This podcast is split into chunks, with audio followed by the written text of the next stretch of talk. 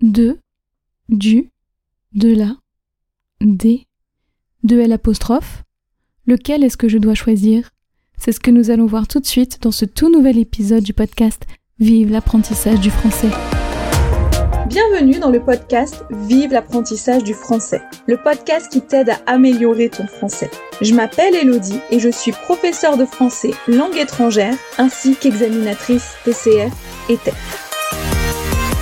Ma mission T'aider à progresser dans la langue de Molière, mais également à obtenir le résultat que tu souhaites si tu passes un des examens du TCF ou du TEF. Dans ce podcast, j'aborde plusieurs thèmes comme la grammaire, le vocabulaire ou encore la culture française et francophone. Je n'oublie pas non plus de te faire travailler ta prononciation ainsi que ton écrit grâce à des dictées ou des épisodes de phonétique sans oublier de te donner des trucs et astuces pour te faciliter ton apprentissage. Je souhaite que grâce à ce podcast, la langue de Molière te paraisse plus simple et accessible.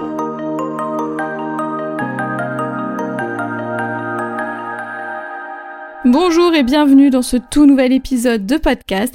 Je suis ravie de te retrouver pour cet épisode dans lequel nous allons voir la différence entre la préposition de et le partitif, hein, donc le partitif du, de la, des, de L parce que oui, hein, il y a tellement d'étudiants qui les confondent.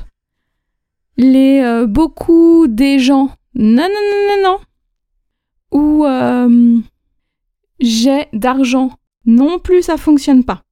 ok Donc, après cet épisode, normalement, vous ne devriez plus confondre l'usage de la préposition de et du partitif. Alors, déjà, il faut bien faire la différence entre ce qu'est le partitif, à quoi il sert, et la préposition de.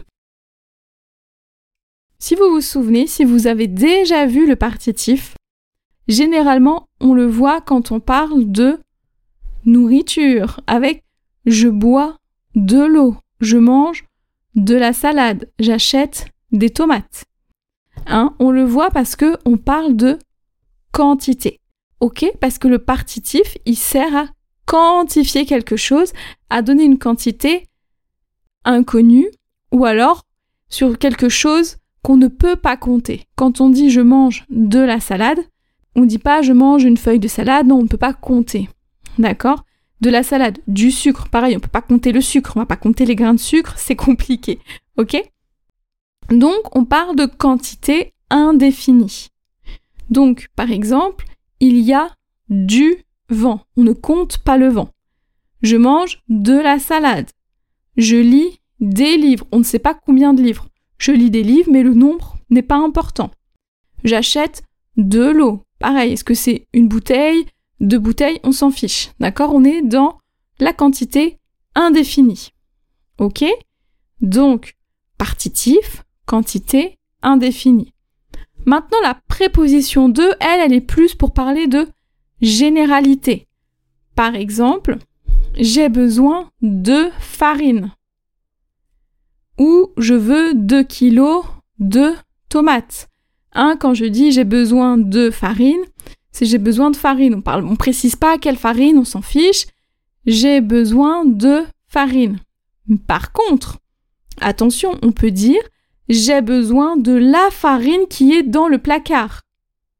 Là, on va préciser. Et là, du coup, j'ai besoin de. On n'est pas, c'est pas de là. Hein. C'est j'ai besoin de la farine qui est dans le placard. Donc c'est pas le partitif, Là, on se retrouve avec l'article défini. Ok J'ai prévu un épisode de podcast hein, dans lequel j'expliquerai la différence entre article défini et indéfini, pas tout de suite. Mais, en tout cas, sachez que l'article défini, le l'aller, hein, s'utilise pour quelque chose de précis. Donc j'ai besoin de la farine qui est dans le placard. Je précise de quelle farine je parle. Ok Donc j'ai besoin de farine c'est général. Et j'ai besoin de la farine. Là, je précise, on n'est pas dans la quantité, mais on est dans l'usage de l'article défini. Ou encore, je veux 2 kilos de tomates. Donc général, mais je veux 2 kilos des tomates qui sont dans le panier du fond. Pareil, je veux 2 kilos de les tomates qui sont dans le panier du fond. Je précise quelles tomates. Ok? Donc ne pas confondre quand on a la préposition plus l'article défini et le partitif. Ouh, ça va? Ouh, ça fait beaucoup. De toute façon, c'est le moment du récapitulatif. Et donc, le partitif, quantité indéfinie, du vent, du soleil, de la moutarde, de la salade, des livres, des olives, de l'eau, etc. Ok? Et la préposition de est là pour parler de généralité et elle peut être couplée avec l'article défini. Donc j'ai besoin de farine, j'ai besoin de la farine qui est dans le placard, donc je précise de quelle farine je parle.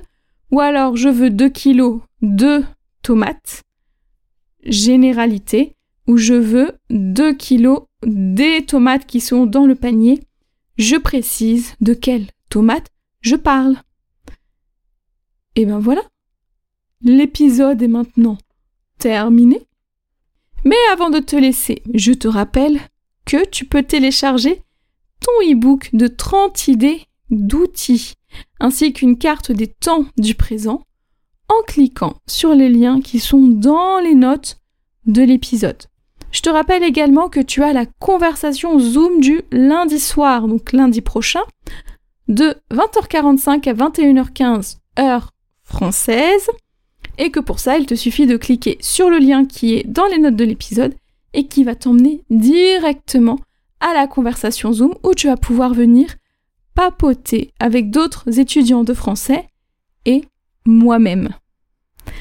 Maintenant, si jamais le podcast te plaît, que cet épisode t'a plu, n'hésite pas à en parler autour de toi et à le partager, voire même tu peux le partager en story et me taguer dessus. Ça me fera très plaisir et puis je repartagerai en plus. Et tu peux aussi me laisser un commentaire et une note de 5 étoiles sur ta plateforme d'écoute préférée. Et si jamais ta plateforme d'écoute préférée ne te permet pas de laisser des commentaires ou une note, n'hésite pas à venir me voir directement en privé pour me dire ce que tu penses de ce podcast. Eh bien voilà, maintenant c'est terminé. Et donc, je vais te laisser, te souhaiter une excellente... J'ai oublié de te le dire dans les deux premiers épisodes. Pardon. Mais non, mais oui.